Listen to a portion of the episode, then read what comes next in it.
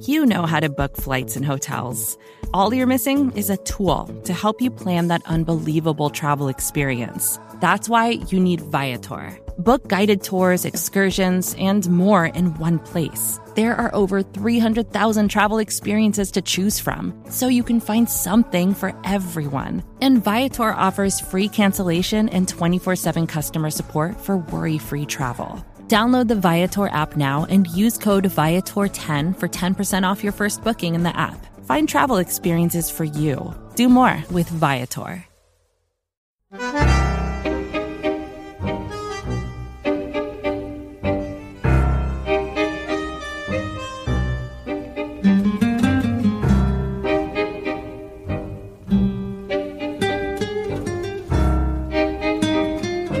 Welcome to Food for Thought. Your table is now ready. Your servers will be Nate Geary and Bruce Nolan. Our specials today are cold hard facts and fresh hot takes. Can I get you started with? I'm sorry, just one moment. Can I get a little energy in here?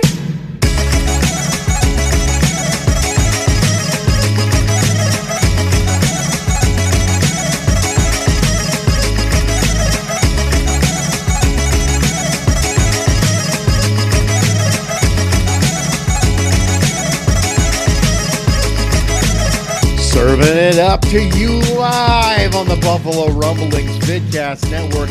I'm Bruce Nolan. That's Nate Geary. And this is Food for Thought, a show combining two of your three favorite F words. That's right, food and football. The third being the foxtrot, because we're very graceful here. I don't know what you were thinking. Get your mind out of the gutter. Before we get started, remember all the engagement buttons. Hit all of the engagement buttons like, subscribe, rate, review. Reminder we are Super Chat live. YouTube Super Chats will get priority. We will not get to all questions, but we will get to all Super Chats. Mr. Geary, how are you this Friday evening, my friend? I'm fantastic. I had um, a Nashville chicken sandwich with a um, cinnamon toast crunch milkshake. So I'm feeling pretty groggy right now, but I am ready for food for thought, and I'm ready for Ty Dunne. I'm ready for Ty Dunne, and we're ready for spices.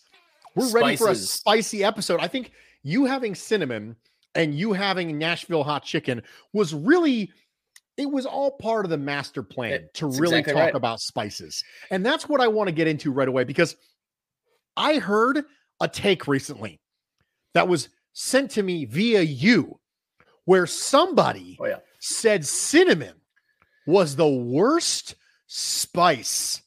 Yeah. And I got to be honest, I, I, think I could come up with a couple that are worse than cinnamon. Way worse. But if you are in the comments section and you would like to chime in on what the worst spice is, you're welcome to. But I'm going to go ahead and start off. The worst spice for me is allspice. Now, allspice is used primarily in Jamaican food, Arabic food. You have sections of the globe that rely heavily on it, right? Caribbean jerk seasoning, mm-hmm. heavily use of allspice. It's one of those things where it always sounds better in my head than it does actually when I'm eating jerk chicken. And I always think to myself, yeah, I'm I'm totally down for this. Caribbean food, yeah, let's do it. But nope, it just doesn't happen that way. Side note, I had someone very wise tell me not too long ago that the difference between Caribbean and Caribbean is whether or not the word is used as a noun or an adjective. Wow, really? It's, it's Pirates of the Caribbean, but it's a Caribbean jerk season. So if it's an adjective, it's Caribbean, and if it's a noun, it's Caribbean. I'll level with you. I have absolutely no idea if that's actually true, but it totally tracks logically in my head. And yeah, that's the way I've been doing it ever since. So for me, allspice, although it is actually in the berry family, believe it or not, allspice is actually in the berry family. It counts as a spice because spices can be berry based. So knowing that, that's my least favorite of all the spices. Nate, you got a take? Yeah, I've got a couple of takes. Uh, first one is cardamom. I don't mm. I don't know what it is. I, I don't know. I I I, when, I when have you when have you experienced cardamom in your life? Uh in a latte, uh, maybe a dessert here or there, like a baked good, and mostly they just keep saying on on Great British Baking, and I just want to know, like, okay, well, what does that actually taste like? Because I've never been anything that it's ever been with. I've only tasted the thing that it's been with. So like vanilla cardamom is something that I've had uh, in a latte, and I was like, okay, so it's like vanilla latte. Where's the cardamom? I really wanted to finally know what it tastes like, so I'm going to say it's cardamom, but I've got to say star anise is the worst spice of all time. Oh, that was friggin, such a good take. It is friggin' trash. I don't. It is like it is made out to be this like superior spice, this you know uh, high level, high end flavor. Uh, but oh my gosh, it is. It's terrible. It, it's right along the lines of like what's uh it's not a spice, but it's definitely what would you consider fennel? Fennel's a seed. Fennel's a seed?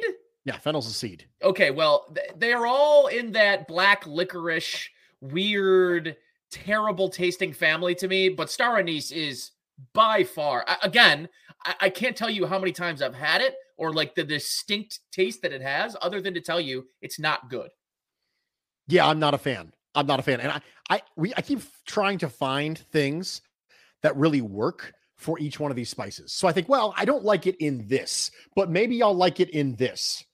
And let's be honest, nobody is interested in cardamom and nobody is interested in star anise. I don't know who out there is all on board with these kind of spices and like, yes, that's exactly what I want. Now I can get started on herbs. Now this is part where I get a level with you. I get a little bit hot ticky when Do it comes to herbs. herbs. There's hmm. a lot of herbs. I'm not a huge floral guy. So for me, I'm not a bay leaf guy. I'm not a thyme person. I do not like thyme okay. essentially at all. I'm okay with rosemary in certain options. Rosemary is fantastic. There are certain types of bread that I oh, think yeah. do really well with like an Asiago and a rosemary, but I'm just not. I'm much more of a spice guy than an herb guy. So the the more you shift away from spice and the more you shift toward florally, seedy, you know, things like fennel, yeah. things that are Ugh. little more plant based. I'm not. I'm not into it. Now, part of that's probably just because of upbringing, right? I wasn't born in a part of the world where these things are very common in your cooking, but I just could not get on board. Joe says he has the anti cilantro gene. And ironically, I'm also not a cilantro fan. Not a huge cilantro guy myself. I kind of think it tastes like cleaning products sometimes. Not gonna lie. I'm not a big fan. Eh, so the other one too, uh, you you mentioned when we were talking about fennel. I've somebody actually recently made fennel well, and I was sort of thrown away, thrown off because I just have I've, I've never thought to enjoy it. But if we're talking about a herb, I think uh, would we consider dill in the herb family? Yes, absolutely. Fennel, they are with fennel. Yeah, fennel is in is a, like a is a root vegetable, like like a carrot. So fennel is that you see it oftentimes used with you know they use seeds and things but absolutely if cilantro is in there and if fennel is in there absolutely that's in there yeah okay um otherwise i'm still i i, I kind of want to go back to the beginning of this which which is where the cinnamon comes into play and not only is cinnamon the best spice uh bruce oh really no no no no no far away the best spice Oh, well, no, no, no. Let me tell. Hold on. Before I say that, I think you have to try to separate spices into two particular categories. One is like a savory spice, and one okay. is like something you would use in, in a sweet nutmeg, um, cinnamon in this in this case. Because okay. I, I would say that on this on the sweet side, a dessert type um, spice. Okay.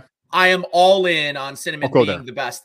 I the only reason that I can't say cinnamon is the far and away best spice eh, out, out of the whole lot of them is because I am full on addicted to crushed black peppercorn. I Yes, Nate. Yes. Fresh black pepper on everything. So my girlfriend uh the other night had a couple of friends over, and you know, I, I said, "Do you want me to leave? Like, you know, you're having your friends over." Uh, she's like, "I was like, no, I'll play Xbox." So I was just playing Xbox, whatever. But then I found out she was making homemade cacio e pepe, and I was like, hold on, sweetheart. I will be eating that. So you will be making extra of that. So I love cacio e pepe because it just is black pepper and it's cheese. And those are my favorite things with fresh pasta. Uh, but I got I got a little I got a little pushback because I kept putting pep more fresh ground pepper on it. She says, "Well, I it, there's already tons of pepper," and I said, "Well, it's not enough. Uh, crushed black peppercorn is by far and away the best spice. No questions asked. No no no competition there. I am I am all in on that. I am all in on black peppercorn, freshly cracked. That's fantastic. I have a, a sneaky one for you, and it's cayenne. And I'll tell you why it's cayenne. I think that cayenne in small amounts is a game changer. I think the problem is people are a little heavy handed with their cayenne. I'll give you a great example. Charles Jesus smoked paprika. A lot of people put paprika on their deviled eggs. I I'm a do not put smoked paprika, on the deviled eggs. I put cayenne pepper on the deviled eggs. Hmm. Creates the same amount of visual appeal, but gives a little bit a little bit of something on the back end, especially if you make your deviled eggs with honey mustard instead of Mm. yellow mustard, and then you put a little bit of cayenne pepper. It on you get balances that out. the yeah. balance. You get the vinegar of the mustard, you get the sweetness, you get How- the spicy. It's really complex. It really works. How can I describe how I want to say? Is it a dry heat? Does that make sense? Yes, absolutely. Yeah. like a drier. I, I I don't know that that makes sense, but that's the only way. Like, it doesn't really. I don't know. There's something about cayenne that doesn't really do it for me. That's why I go the smoke the smoked paprika route. It's not heat level, but it's for whatever reason. It's it's a it's a plainish hot. There's not a lot of depth of flavor to me to cayenne. So it's just kind of that balanced li- little layer of warm heat, not like crazy heat, but the flavor profile to me just doesn't do it for me on on the cayenne. I have a counter take. That's the point. Do you, You get that? You, get- you you get what I'm saying, can, though, right? Yes, I do. You can Okay. get a little bit of that heat without completely taking over Okay. the flavor profile of whatever it is you're eating, which is exactly the way reason that you would put it on something like a deviled egg because you're still having a deviled egg. You're just getting a deviled egg with a little bit of heat. So with cayenne, you can take anything and you can say with a little heat, with a little heat, with like a habanero, for example, right? Then whatever it is you put it in, that's now habanero. Like that's just that's it. That's that's what you did, right? And I- so I with just- cayenne, mm. you can get a little bit of heat on top of whatever you want. It's a complementary flavor, which I think spices are supposed to be complementary. I don't think spices are supposed to take over whatever it is that you're eating. And so for me, that's why I'm such a such an incre- incredibly strong cayenne proponent. we can we can end up creating and maybe this is for next week a full our first full segment going into spice level and the Mm-hmm. the preference or or your limits for spice. But as someone that can tell you right now what my limit is habanero is my limit. I can't i can't even really get to habanero. My girlfriend got me i'm a big pickle guy. I love pickles. Um really of anything pickled anything pickles and pickled items. She got me a uh, a valentine's pickle bouquet. Had all sorts of there, there's a place here locally called Barrel and Brine, and they do very great, romantic. fantastic. It, it was very romantic. It had two pickled peppers, okay, and they were small and they were almost like heart shaped, which is why I'm sure they used them. But they turned out to be habaneros, and I did not know.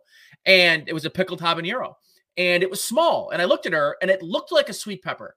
So I said to her, this looks like a sweet pepper. It's a Valentine's Day gift. It's probably a sweet pepper. I'm good. She's like, yeah, I sure. I'm sure it's fine. So instead of doing the the the prudent thing, which is just taking a little, I bit the whole into the whole thing.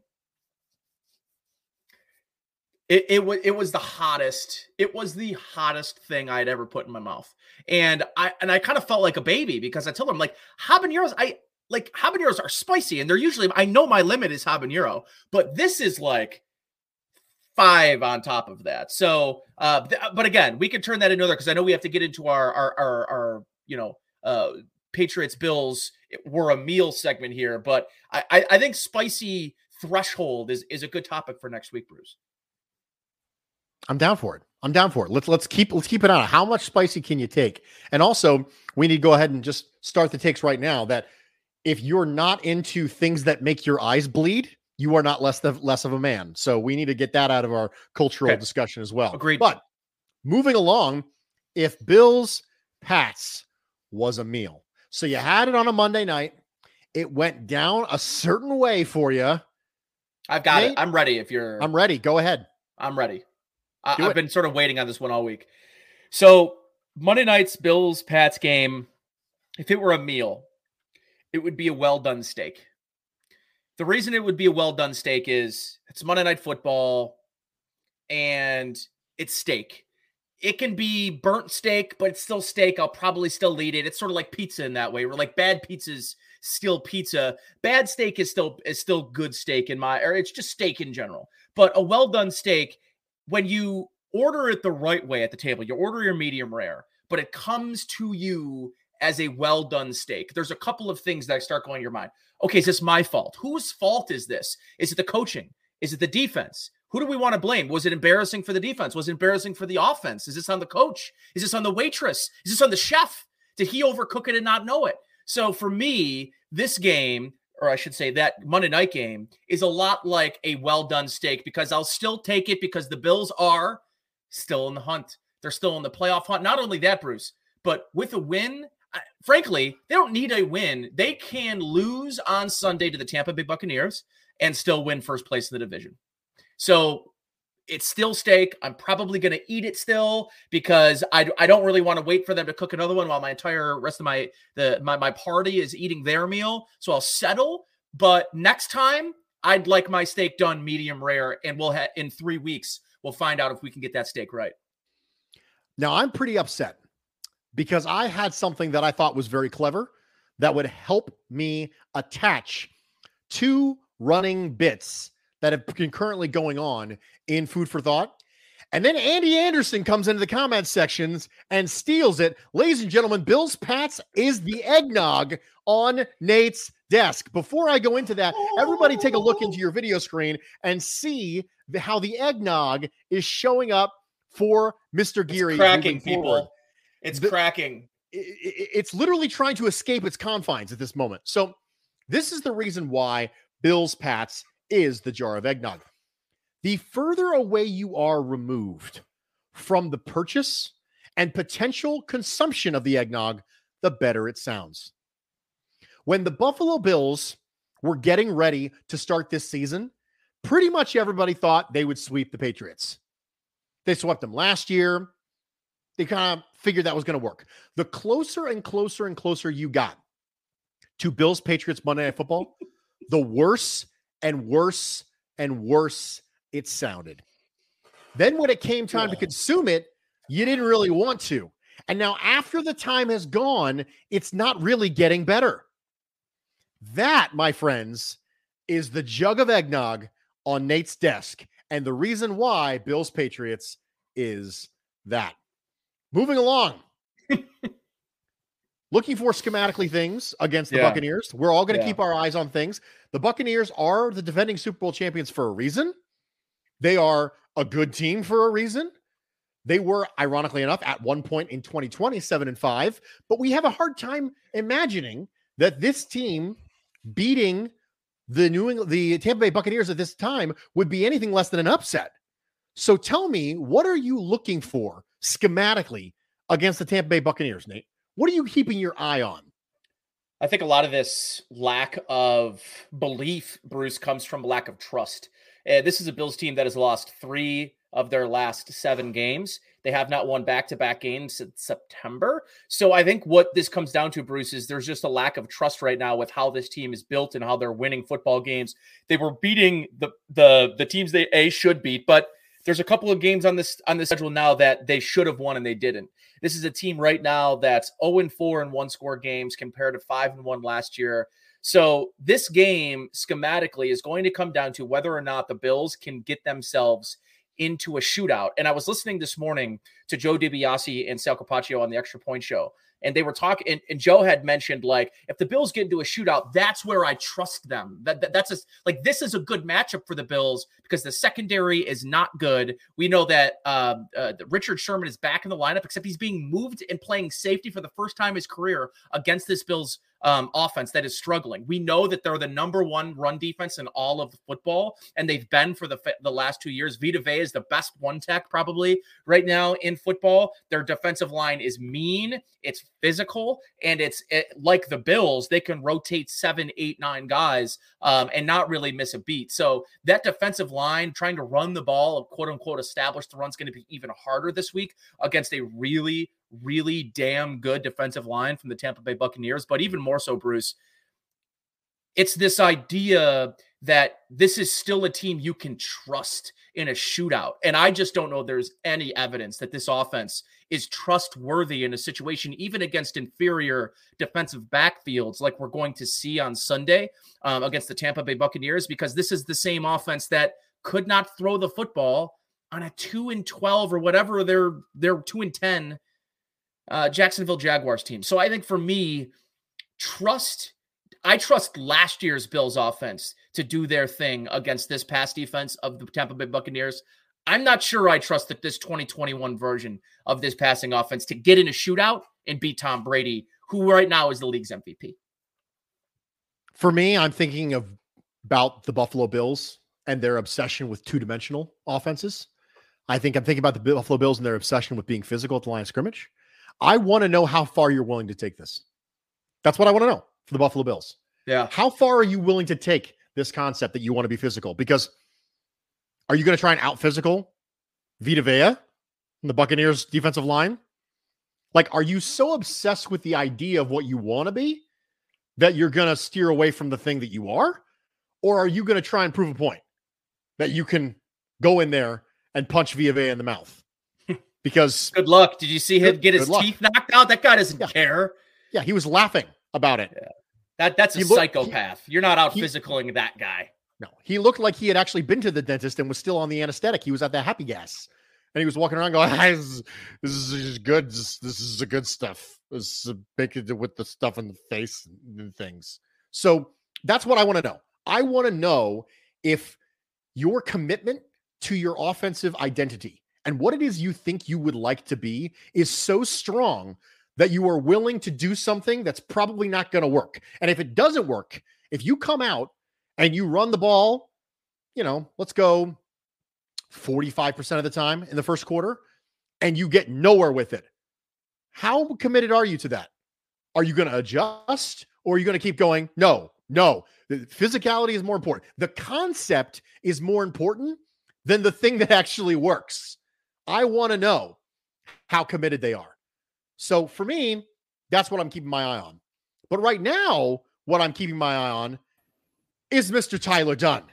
And I'm keeping my eye on him because he's right here with us, joining us on the Genesee Brewing Company hotline. Ladies and gentlemen, we are honored to have Mr. Dunne with us. Ty, how you doing, man? Great to be here, fellas. Thanks so much for having me. It's been uh, a few weeks in the works. I've been uh, a little bit of a prima donna, you know, confirming this. Nate, Nate's been super generous to keep coming back to me, so I'm glad we could make this happen. Appreciate you having me. Hey, listen, eh, from, coming from two prima donnas, this uh, this is this is a good trio. So uh, there, there's no hard feelings there, brother.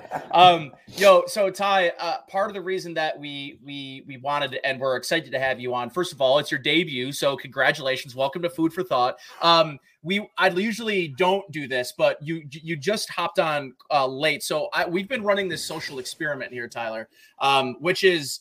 I have uh, I tried eggnog and I didn't like it. So um, what I did was instead of you know doing the normal thing, which is throw it away, I've been uh, conducting an experiment on it, and uh, this is how the eggnog, which has been sitting on my desk for four weeks, this is what it looks like, Ooh. and that's the um, that that's the condition of it. So I just I wanted you to know what this show's all about, uh, which is about really obscure uh, just mostly bad takes about food and football. So I'm hoping that you fit in because you and I both have uh, female counterparts that are known for their food ability and their ability to make and, and have takes on the food. We are just known as the eaters, if you could tell.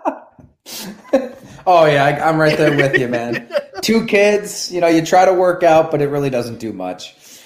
It's you It know, it- nothing. yeah, it's we're we're very lucky, right? Like they they want to cook, they want to go out to eat. Where we- we hit the jackpot. I'm, I'm pretty sure, Nate. So yeah, I always joke with Gina. Like her her Instagram is feed me buffalo, and then whenever I try to like make something like a grilled cheese or like throw something on the grill, I'll take a picture of it and call it a feed me shituffalo. You know, so it's it's not the best. You know, it's edible usually. yeah, It's right. usually leftovers. I love just like garbage plating it. you know, just throw a bunch of crap together, douse some Frank's red hot red, red hot sauce in there, and call it a day. But but yeah, we're we're very lucky.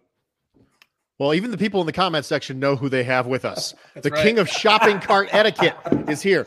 Holding For those of you who do not know, people in power accountable. absolutely. For those of you who do not know, Tyler Dunne is famous for his belief that whether or not you return your shopping cart to the shopping cart corral in the parking lot is the litmus test for whether or not you are a moral, upstanding human being.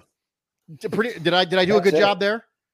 I think you nailed it. It's uh, it says everything you need to know about somebody. I don't care if you're a, a senior citizen. Do you know what I mean? You had the energy to go shopping in that Wegmans, right? In that Lowe's, in that Home Depot. You went row to row. You did what you had to do. It takes not even a minute, not even 30 seconds to push the cart into the corral. It says everything you need to know about somebody, man, woman. It doesn't matter where you come from, right? All walks. So, of life, uh, that's right. all walks of life. So we got to call them out. You know, I, I, I try to catch them in the act if I can. Uh, there's I spoke it up a couple times and just kind of got a look. Didn't really get much of a reaction. So if we can just spread the awareness, I guess uh, that's all we can do, right, fellas? Especially this weekend, Tyler. Wind's supposed to be crazy tomorrow. I Mm. don't want any dings, nicks in my vehicle for you being lazy. Completely. I, that, that, that's what it comes down to, right? There- is damage done if you don't do this right. People so helping always- people. you know everything you need to know about a human being by that, you know, what they do with their shopping cart. How they play basketball is a huge tell. Are you selfish? Are you diving on the floor? Taking know, are you chuck- yeah. Right? Are you taking charges? Are you playing defense? How competitive are you? And then how you treat a waiter or a waitress. Those are the three things, right? Are you are you an asshole or are you kind? I so mean, what it- you're saying is if I am at a job interview or if I am going on a date for some reason and I would like to ascertain the fitness of this human being, what I should do is take them to the grocery store first off Mhm. and then take them out to dinner but order basically nothing because obviously you know you don't want to spend too much if you don't know if they're a good person yet or not. So i basically i'm just going to see see how they behave in these particular circumstances and then i'll know whether or not they're a good person oh and then and then play pick up Yeah. basketball with them it sounds like a wonderful important date one. Yeah, it sounds like that's Excuse that's me, the we have to do one. three things today to determine whether or not I'm gonna have a second date with you. And we're gonna Right. start by going to uh, the Hamburg playground, and we're gonna go play pickup basketball in December. I, I need to know your character. Love you know what Well, I'll you know, it i should i should have done that on the first date with my wife I just I huge huge mistake. I got lucky, you know, because she's a goddess, and I got lucky. But I, I didn't know if I wouldn't have done these three things, Miss I could have been in trouble. Miss Nolan Right. is definitely diving in the front row, diving into somebody's nachos Oh, to save the ball. unquestionably. 100%. Unquestionably, 100%. unquestionably. Okay, so I Todd, like we want to talk a little bit about this. We want to talk a little bit about the thing that we were just discussing before you came on, and that was the Bills and identity. Because something has been coming along this year when it comes to the Buffalo Bills. You saw it with the Titans, you saw it a little bit with the Jaguars, you saw it with the Colts, you saw it with the most recent game against the New England Patriots. And that is this idea, this concept, this narrative that is starting to take form that the Bills struggle with physicality, the idea that the Bills might be front runners, they don't like getting punched in the mouth. All obviously these narratives start to form because every team is a little bit different. Every year a team has its own storyline and its own character arc, like a 10 episode season. It starts at the beginning and you don't really know where they're going. And then halfway through, you're like, okay, I think I got a good idea, but I hope it wraps up well. And then you get to the end and you're like, okay, I saw the character arc. Well, now we're in the middle of a character arc for the Buffalo Yeah. Bills. And I got to ask you this narrative that's starting around, where do you fall in this? Being somebody who's part of the fabric of the community, but also being someone who has covered many, many, many other teams, right? Good teams in regards specifically the Green Bay Packers teams that were very, very, very good. This is you've seen enough other teams close up and personal to be able to understand what a physical team looks like, what a soft team looks like, what a front runner team looks like. Where do you fall on what the Buffalo Bills team is in 2021? I loved your breakdown and the analogy of a TV show. It's so true. I feel like we're in what, like season six or seven of Dexter. Like it really peaked with the Trinity Killer, and now it's just like, what is going on? Like I don't know. Yeah, I think I think it's a soft football team. You know, I wrote it after that Colts game. I mean, that's really all I kind of had to see, and it it it's not necessarily a bad thing to be a finesse team, to be a front running team. That's what they were at this point last season. They're blowing teams out by 20, 30 points. I mean, just blowing them out of the water, blowing New England out, San Francisco out, doing whatever they wanted to do offensively. Josh Allen was facing man defense like all the time and just t- tore it up. They were blitzing him, and he tore that up. And yeah, I think if you're a front runner, good things just tend to happen. You know, I really believe in momentum. I, I know that's a whole other discussion, but they had the momentum and they were just crushing teams. They didn't really get punched in the mouth until when they did in the AFC Championship game. They they kind of freaked. They kind of lost their composure. By the end of the game, they're they get into fights with the Chiefs. And I think this season, you know, schematically, there's that discussion where yeah, these teams kind of reacted they saw that the NFL was going to this improvisational quarterback, this backyard game, and the Bills' calculation was t- to beat Patrick Mahomes, to play that game, to go lighter, softer. You know, the DBs are, are aren't what they used to be. The linebackers are built a certain way. They paid Matt Milano a lot of money. Offensive line, you know, you poured more money into that, but they're not road graders. They let a road grader and, and Wyatt Teller leave the building. So it, it seemed to be that that was the way the NFL was going. And then the smart offensive minds decided, nope, we're just going to bludgeon you to death with a running game. We're just going to send Jonathan Taylor, Derrick Henry, New England with Rhamondre Stevenson and Damien Harris at you and win like it's 1968. And the Bills aren't prepared for that game. They just aren't. They they can't play that game. They can't pretend to be somebody they're not. So yeah, they're they're a a, a soft kind of football team in the physicality department, but I think in the temperament department where if the getting's good, they'll dance all over your grave, and that's awesome. It's fun. You know, I've done these stories. I've sat down with Dion Dawkins at uh oh god, where did we? We got pizza downtown Buffalo, and um, you, you talk to these guys in the Isaiah McKenzie show that we do. It's a fun team, right? They they feed off of that fun. They feed off of that momentum. But I don't know if they're prepared to play this kind of football game right now. It doesn't seem like it. It might be too late to really change who they are. If they're going to get out of this, they're going to have to throw their way out of it. They're going to have to mm. try to force teams yeah. to play that shootout. And I don't know if you can do that right now. Ty, I, I think about this offense as sort of the the the, the uh, the epicenter of the identity crisis. And the one thing that you can say about Brian Daboll Josh Allen about their offense in 2020 was their ability to adapt. Okay, right? Uh, what is it? The Ravens and the cover zero blitz that just befuddled that offense. Okay, well, they figured it out. They moved on, they pivoted, and they found a way to beat it and be successful against it the Dolphins don't even try to do it against them anymore because they're they're too scared. The man coverage thing, right? Like early on, it was man coverage and pressure against Josh Allen. Those were the things that that was the recipe on him. And then a year later, man coverage and pressure. Those are Josh Allen. Josh Allen's the top rated quarterback and, and passer rating um, and completion percentage in both of those categories. So why is it that we're in week 14 or whatever we're in here, fifth, uh, week 13, and we're saying to ourselves that it feels like Ty. This is how I guess I would try to equate what I'm seeing from the Bills. Is there a poker player that was in on a big hand and they lost three quarters of their pot? And what they've decided to do now is I just want to can I, I want to win back. I want to just win small hands here, small hands here. And I want to just stick around and I want to play because I don't want to leave this table and I don't want to go back to my Vegas hotel room. It's only midnight. I was supposed to play before. So like that's kind of where this offense is. And I'm wondering, Ty, like, is there a pivot left in this team? And is it as simple as going back to some of the things that worked really well for them last year, Ty? Because it feels like I don't like to use the word like lazy but it feels like from the play calling to the execution, there just isn't. Maybe the word, the right word is magic. Maybe that's the right word. That that magic that they had in 2020, it just doesn't appear to be there right now. I know you're right. It it it, it doesn't. I, I think you know it is. There is a lot of X's and O's involved. Like you know the sitting back with the two deep safeties. I know that's been that horse has been beaten dead. Yep. Constantly every week, but there's a reason for that. It's true. Like teams are sitting back. Works. And Right, they're in zone. They're forcing Josh Allen just to think a little bit more. The line isn't that great, so he's under a little bit more pressure. And he, he did miss a couple throws at the end of the game. Look, Josh Allen was incredible, I thought, in that wind. Like you got to give him credit. Like he, he once when they did give him a chance to throw it, he made throws. He just couldn't catch the ball. But that last drive, you know, Jim Monos made a great point in our podcast. Like you got to hit that back shoulder throw. I know it's not easy, but that's why you're paid. You know, unlike any quarterback in the game next to Patrick Mahomes, to make that play.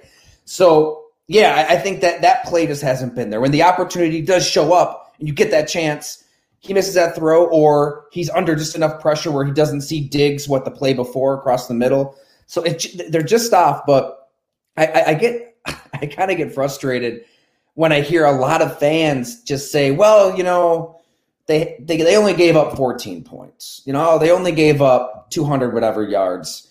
Um, you know, if you take away that one long touchdown yes. run by Damien Harris, like oh, get out of here with it's not the game away is, play. Yeah, yeah. Let's just take away wide right, you know, and they'd be Super Bowl yeah, champs. Be good. Just, yeah. just, just take it. Just take that away. Take away that Derrick Henry run, the Jonathan Taylor run. Like, you, no, it happened. Yeah. And anybody who watched that game with the 50 mile per hour gale force winds knew it was a different kind of game. And there, it, the game isn't played on an Excel spreadsheet where the Patriots are telling you we are going to run the ball every play right at you with power, and you can't stop us. And they couldn't stop them. Four yards at a time, five yards at a time. They they controlled the line of scrimmage, and there is something to the psycho the psychology of football and it, it's played by human beings. And if you couldn't stop this team when you knew it was coming, that's demoralizing. And that's why I thought it was embarrassing. I got a question for you about that physicality. I got a question for you about the embarrassment. You assume for a second that the Bills are not going to bring in a street free agent who's going to change the physical culture of this team. Let's just go ahead and do that right off the bat. So, if you wanted to become something you're not, if you wanted to be able to tap into some of that physicality. I, I, bring this up because of what Richard Rush said in the comments that Brown and Doyle are nasty blockers. I agree with that. Doyle's not ready to play in the NFL mm. right now. He wasn't ready in the preseason. He's not ready now. Um, he may look on paper to be a similar athlete to Spencer Brown. In movement, he is a very different athlete than Spencer Brown. But if you look at the Bills' current roster and you think, okay, this guy's going to have to set the tone on mm-hmm. physicality. A lot of names don't pop up for you. Jon Feliciano pops up for you, but who knows when he's going to be back and activated from IR. When you look at this Bills team and you say, okay, this guy's going to set the tone from a physicality standpoint, Spencer Brown is a rookie right tackle, maybe not in the right position to be able to set the tone from a physicality standpoint. Where do you go? Where do you look to this team and go, okay, this guy, this guy is going to set the tone. This guy is going to bring the energy. This guy is going to show everybody that we're not going to be messed with. This guy is going to show everybody that we can punch back. Who's it going to be? It's a fantastic looking question. you know, I I think if you know, even last season when you go 15 and 4 and you're blowing these teams out, your offensive line, I mean, they're moving backwards pretty much the whole game. They didn't run the ball a lot last season. I mean, their best runner was Josh Allen most of the time. So it's so embedded into the fabric of the team and the way these linemen think and move and play. Like, I don't think it's in their DNA to all of a sudden just start kicking ass. It's, and that's no knock. I, I, I don't even think these are like bad players across the board. Like, they're really good, not really good. They, they've proven to be competent pass blockers for the most part back to last season they're not road graders. And the scheme isn't a Greg Roman scheme. It's not this high tech zone power mix where you're going to be able to confuse teams at the line of scrimmage and, and use Josh Allen and do all these creative things like the Ravens do. Let's Brian Daboll, he's a great offense corner. Like I said today, like shudder to think if David Culley and Rick Dennison are leading your offense. Like throw Brian Daboll under the bus all you want, Sean McDermott, which was crazy. I, I was shocked that he went to that length after the game. It could be a lot worse. Brian Daboll is a very good coordinator, but he isn't a coordinator that is going to run the ball. And the personnel isn't as such to run the ball. I think it's too late to just find a player or a play or something magical and just turn into this team that can play that kind of game. I mean, they're going to have to try to bait teams into their kind of game in Foxborough, try to turn that into a shootout. You know, Tampa Bay, I mean, it could be a good matchup, right? Their secondary is not any good. Um, maybe it is a shootout with Tom Brady. It very well could be, but I, I, I don't know. I, I, feel like there's there's still a, a, lot of teams in the AFC that are going to be a problem for Buffalo. And if you do lose this game to Tampa Bay, the season's pretty much lost, right? It's pretty much a must win. Yeah. Look, sorry, oh, go, go, ahead. ahead no, when you look it. at Brian Daboll and you look at Brian Daboll and you say, okay, well, he's not a coordinator who's going to run the ball significantly. The ironic thing about this discussion is that we we get so tied up in narratives now that we forget what the narratives were just recently. And with Brian Daboll, when he came in as the Buffalo Bills offensive coordinator, the book on Brian Daboll was he had never coordinated a top passing offense ever.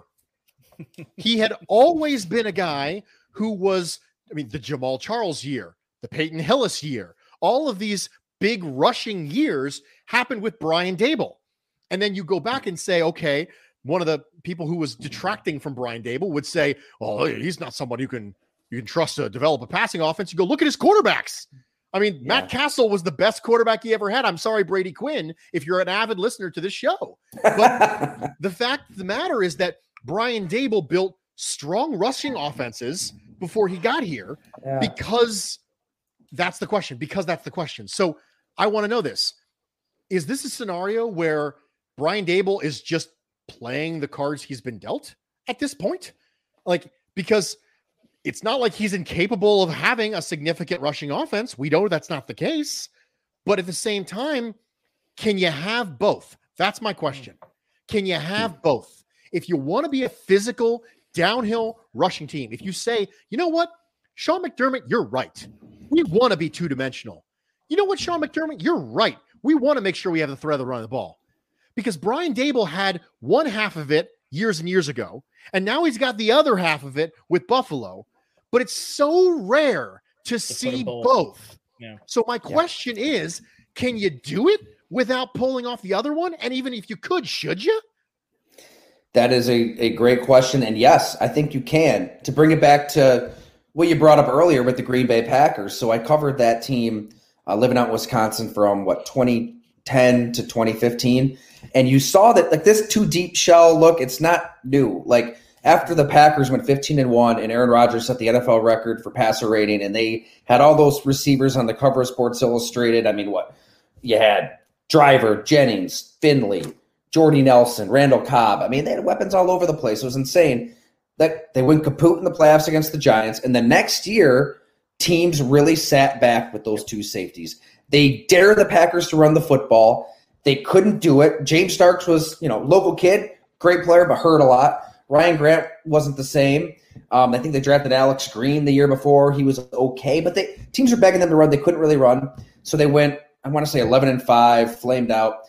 Then they go out and they draft Eddie Lacy, and he is a very large human being who, when he wasn't 265 pounds, eating his way out of the NFL, there was a short window of time there for two years where he did bludgeon teams yeah. And they were in the NFC Championship game. And if Brandon Bostick doesn't botch that onside return, if 18 things in a row don't go wrong, if any one of those things go right, they're in the Super Bowl. Maybe they're beating Tom Brady because yeah. they did respond, because they had this prolific passing game. Aaron Rodgers was doing whatever he wanted to in 2011, a lot like Josh Allen in 2020, but they were able to do both. They went to Eddie Lacy. Now, fast forward to this year. I know Aaron Rodgers is having a very good season for his age, unbelievable. AJ Dillon, right? They give Brian Gutekunst credit. He drafts 250 pound dude with 8% body fat with thighs like tree trunks. And that is really what your offense can run through this time of year. Spent a lot of money on Aaron Jones, though. Uh, and and you got AJ Dillon, but that that that's trust me when that that's a separate conversation. I want to ask you one more, and then I kind of want you to tell people um, a little bit too Ty about the the piece you just did um, about Wyatt sure. Teller because it was fantastic. But um, before you promo that, I, this was kind of the, the the question for this podcast, which was, I think we both believe there has been a fundamental shift in how Sean McDermott is managing football games. Is it as simple as just saying he believes in his defense more now than he did last year? And that's a cause for a lot of more because defense equals conservative, offense equals aggressive. And, and I guess that maybe shouldn't always be looked like that, but I think that's how this is being perceived. I think Sean McDermott is a defensive minded coach, obviously, that just thinks, give me whoever quarterback, g- get me to 14 points, I'll take care of the rest. I think that's his I think that's his mindset. Let's not forget that he trotted Nathan Peterman out as his day one starter after maybe the worst game a quarterback's ever had. The fact that he was on the roster is mind blowing, let alone starting the next season and then doing the same thing. I don't know how intelligent he is when it comes to offensive football. It's just not his thing. I think he just wants to manage a game, right? Like you said, kick some field goals, get a touchdown here or there. Let me deal with the rest. I'll keep them out of the end zone. We'll win in the red zone. We'll force a couple turnovers. We'll see how far that takes the Bills. I mean, that's why I'm pretty critical. I don't see them getting over the hump with it with that kind of coach, that kind of coaching, and it it's a weird balance, right? I mean, that's why I like Bruce's question because you can do both. Mm-hmm. You can be this throw it around team that also is able to run the ball, but the, they don't have that AJ Dillon on the roster. They don't have nasty linemen on the roster like Green Bay does. They don't have that that that switch and that you know give Aaron Rodgers credit to. I'm sure he's doing stuff at the line of scrimmage to react to what the defense is doing. But yeah, I don't know about Sean McDermott and um, you know, it's it's weird. It's like an identity crisis with the managing of games. Like kicking that field goal against the Colts. You know, it's windy, it's crappy out. You can't stop a nosebleed, and you kick that field goal. Like, what's that going to give you? I don't really know. Uh, and it was it was strange. You know, I know a lot was made in, in that press conference out of you know Jerry Sullivan, who's speaking of pickup basketball. We used to play five six years ago. He's got a three pointer, man. Yes, Believe it or not, does. Sully. He Uncle Jerry, Uncle Jerry can shoot. He's also a decent golfer. Don't don't don't let his uh don't let his geriatric uh his his his whole his whole shticks uh fool you at all. He, he's an athlete. Man. But it's like you would have thought that he was Tremaine Edmunds missing the tackle on the Damien Harris touchdown, but by the reaction of a lot of I, I couldn't believe like okay, he's a columnist. He has said his job is to provoke. That's his thing. But like it was a fair question. Like it was a follow up question to Adam Benigni, who they're they're talking about this run defense. It's historic. You know, we haven't seen a team win throwing the ball three times since what 1968, whatever it was. And um, so, yeah, I mean, I get it if Micah Hyde and Jordan Poyer are upset. Look, it's right out of the game. You don't want to be talked to like that, whatever. Yeah. But to be that incredulous and and really Sean McDermott did the same thing and kind of blame the offense was pretty interesting to, to basically say, what do we do? They oh, no, we did. held them to 14 points. And Yeah. they kind of, you know, nobody's really talking about that out of the reaction. So I, I don't know. I thought that was interesting. The other thing too is there was a national media conversation about a Sean McDermott quote, and I can't imagine. I I, I imagine the next time that Sean McDermott has to talk post game, he will say less than nothing now because now he's been he's he's had his words weaponized against him, and Sean McDermott is the guy that that wants to be known as the guy that says nothing, and the fact that that Belichick quote got talked about the way that it did after the game, I think more than likely was taken out of context and how he intended to say it, but it's how it sounded. I mean, it sounded like he was saying, like, listen, this isn't big bad Bill. Like, that's how it did kind of come off. So I, I will I say think that for Sean. I think Matt Fairburn asked a fantastic question, and he got a good answer. He got Yes, some he. A, some ra- a rare human answer out of Sean McDermott. We will, Like- by the way, Ty, have uh, Matthew Fairburn on this show for the uh, for the Bills Pats next matchup, and that'll be Good. one of the things I ask him about. But like, Matthew Fairburn is a Buffalo beat veteran. That guy knows exactly which part of the apple not to bite into. You know what I mean?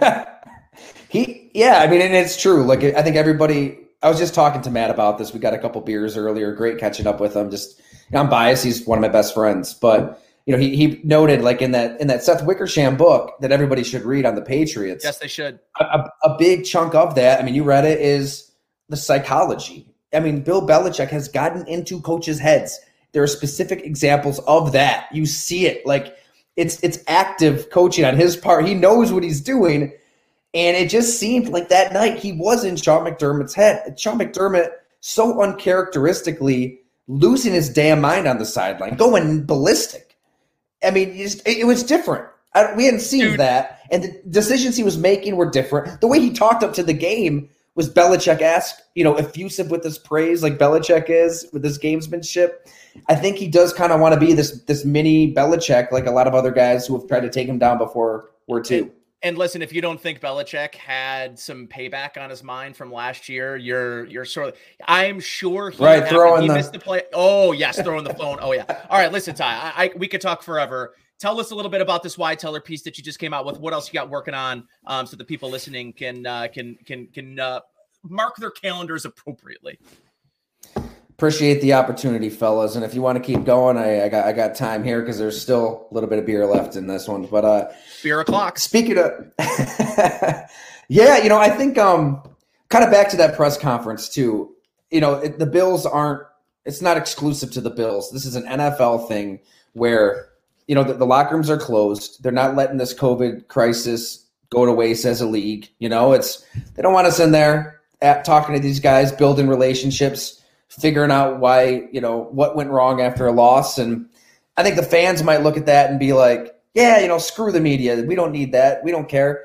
Well, you're you, you're the ones pouring millions of dollars into this product. This is about you. You're you're sitting out in those 50 mile per hour winds. You're, the NFL does not exist without the fans. They deserve to have a peek behind the curtain on what the hell's going on with the team, the inner workings of a team, whether that kind of story or a, a personality profile, getting to know a player beyond a 10 minute press conference where things are rehearsed and often cliched. So honestly, that's a big reason I launched Go Long a year ago, just to kind of zig where the NFL is kind of zagging and, and just be different.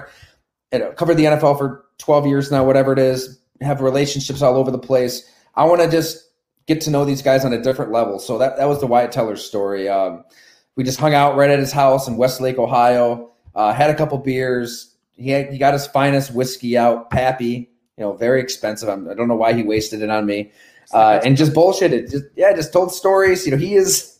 I think he's everything we love about football. Like he is this return to physicality and violence and taking people out. Very, I think we're um subconsciously drawn to a Wyatt Teller right? Because the NFL is legislating violence out of the backfield because you can't touch the quarterback, out of the secondary, you can't hit receivers. But in the trenches, it's still football. He can still hit, and Wyatt Teller's pancaking people every week. So that was kind of the impetus for the story. We, we talked about how he got to where he is and, and, and, and, and being this viral sensation on Sundays.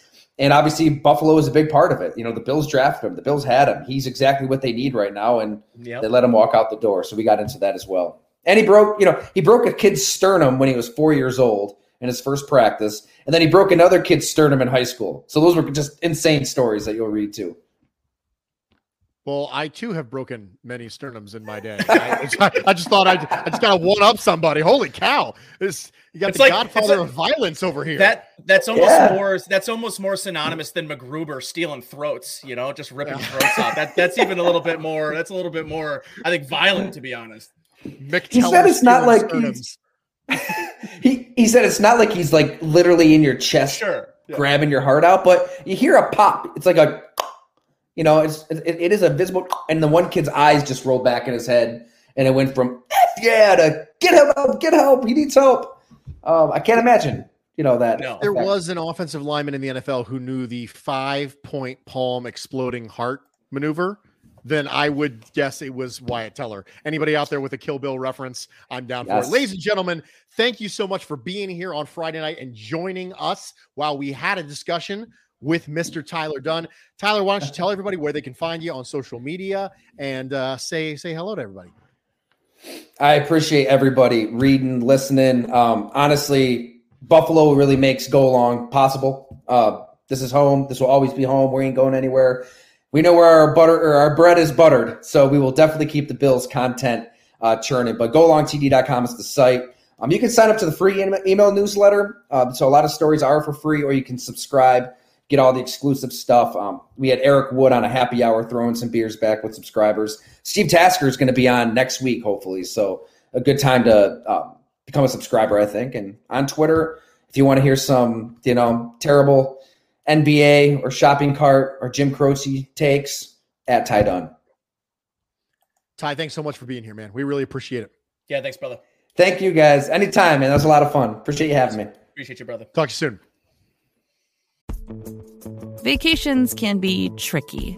You already know how to book flights and hotels, but now the only thing you're missing is, you know, the actual travel experience.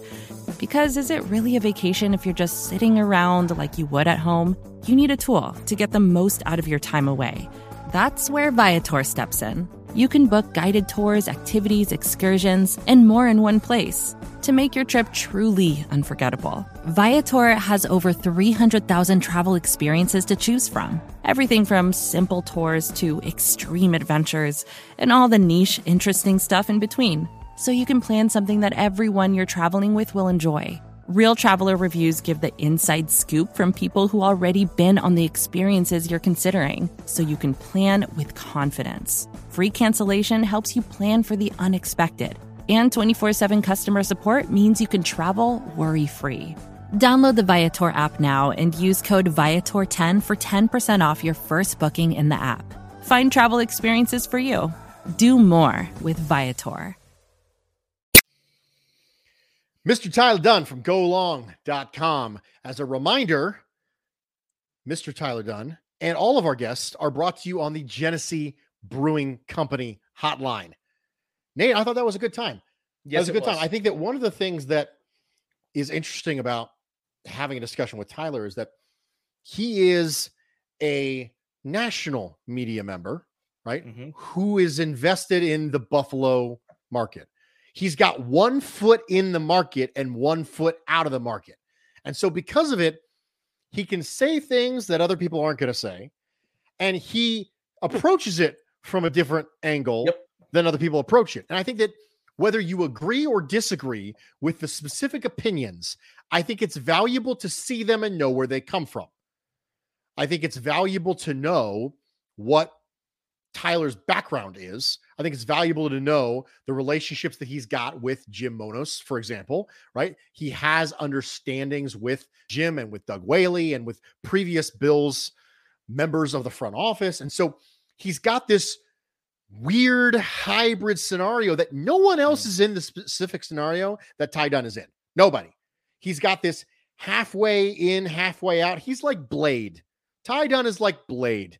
If any of you don't remember, Blade was a vampire, but he was a daywalker. He could walk during the day and not be damaged by the sun's ultraviolet radiation. So basically, Tyler Dunne is the daywalker.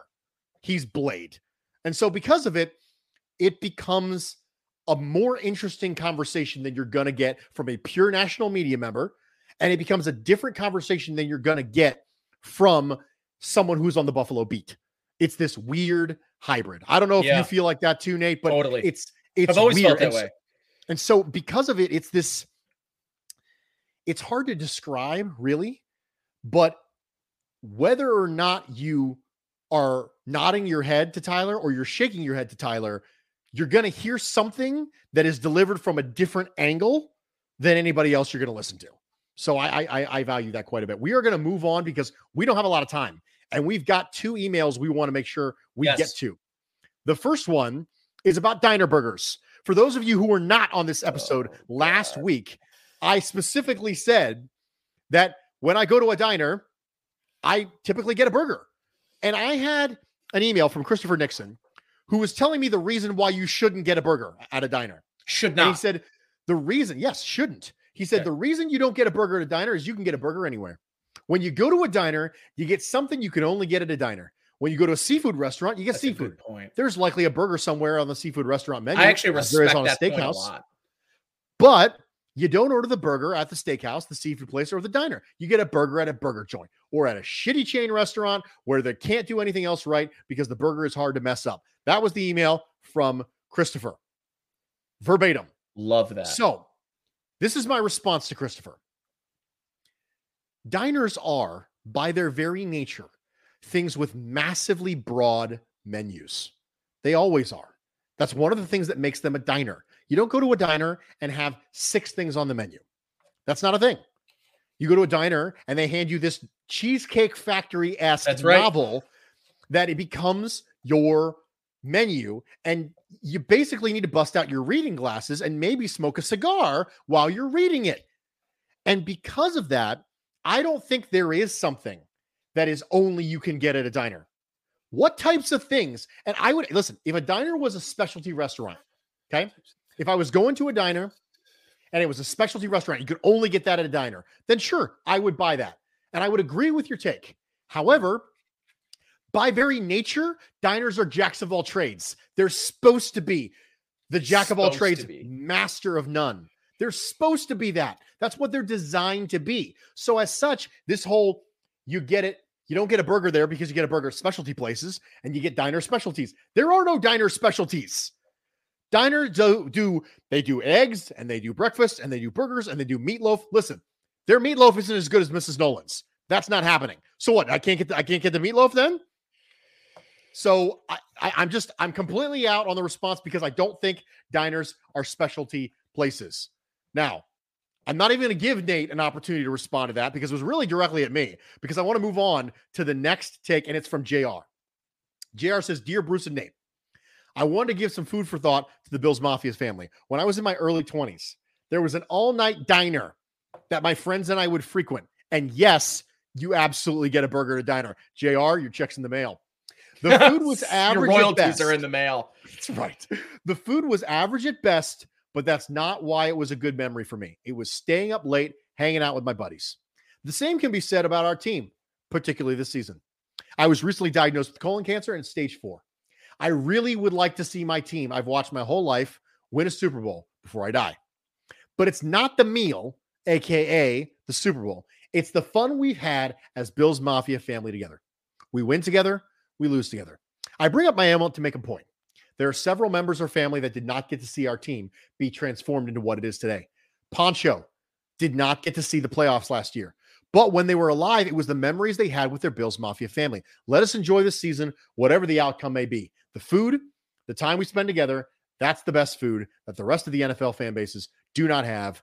Cheers. JR Cheers is right. that.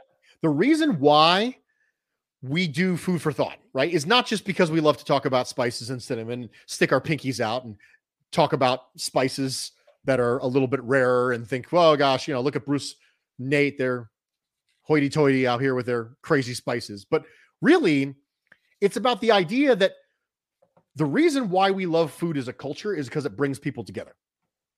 That's why we love it. And the reason why we're supposed to love sports is because it brings people together. The unifier.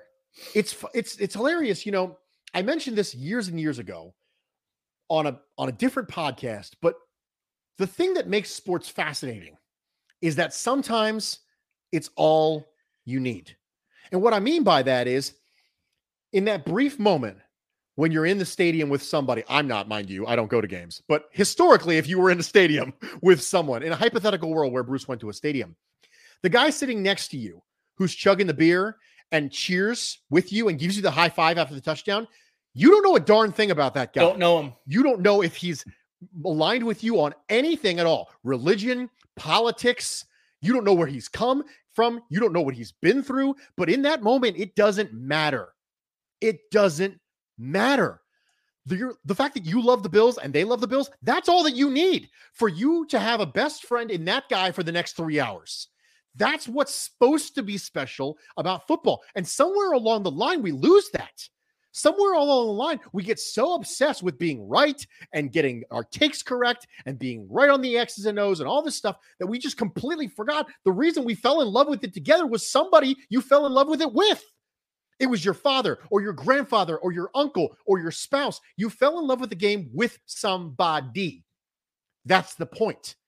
And that's the same thing that food does for people. It brings them together. And football's supposed to bring them together. We almost named this podcast Foodball I was inches away from naming this podcast. It was close. Football. It was close. It was, it was close. Foodball was almost there, but I thought, yeah, I was going to have to spell it too many times. It was just going to be a problem. It's a little bit like naming a kid something that's not phonetic and knowing that that kid's going to have to explain and spell their name 327 million times over the course of their life. It's a little bit like that with football. And so for me, when I read JR's take and I read JR's email, that's what I thought is that food and football are supposed to bring us together. And that's mm-hmm. why we do food for thought. So, damn Nate, straight. Do you have any comments, concerns? I know I just completely went off the deep end there. No, I, I, went, I got up on my soapbox and I just started pontificating wildly. I'm sorry about that. Isn't that what the podcast is for? Come on. For me to pontificate? No, I have a different Yeah, show for that. So do you. Every You have a while, Sports Talk. Saturday to pontificate. I have the Bruce exclusive to pontificate. And then this is the Venn diagram overlap. That's food a- for thought. of a bunch of nonsense coming together to sound cohesive, which is what, yeah, right. I mean, that is what this show is for. No, I listen, you know, I I I think this year I I, started the season on my shows sort of saying, okay, this was this was the Super Bowl ride this year. That that was what we were all under the impression of, right? And I thought it was important that we didn't lose sight of the small things, which is just the week to week the process, the the pregame shows, the postgame shows, the the half times, right? The the tailgates, all of that stuff. Um, you can kind of get lost with the bigger picture. And I think that their lack of success this year, or maybe not lack of success, but maybe their marginal success this year, um, has sort of brought us all back. More to dos, less time, and an infinite number of tools to keep track of. Sometimes doing business has never felt harder, but you don't need a miracle to hit your goals. You can just use HubSpot because their all in one customer platform can make growing your business infinitely easier. Imagine this high quality leads, fast closing deals, wildly happy customers, and more benchmark breaking quarters. It's not a miracle, it's HubSpot. Visit HubSpot.com to get started today. First thing in the morning, as soon as you wake up, the to do list starts. Does the car need gas? Hopefully those leftovers are still good. Why did I get CC'd Call on mom? No. You can't escape the to do list, but you can make the most of your me time with a relaxing shower using Method Hair Care products. Try Pure Peace Volumizing, Simply Nourish Moisturizing, or Daily Zen Shampoo and Conditioner for daily use. All formulated with long lasting fragrances and are safe for color treated hair. Reconnect with the best version of yourself. Visit methodproducts.com to unleash your inner shower.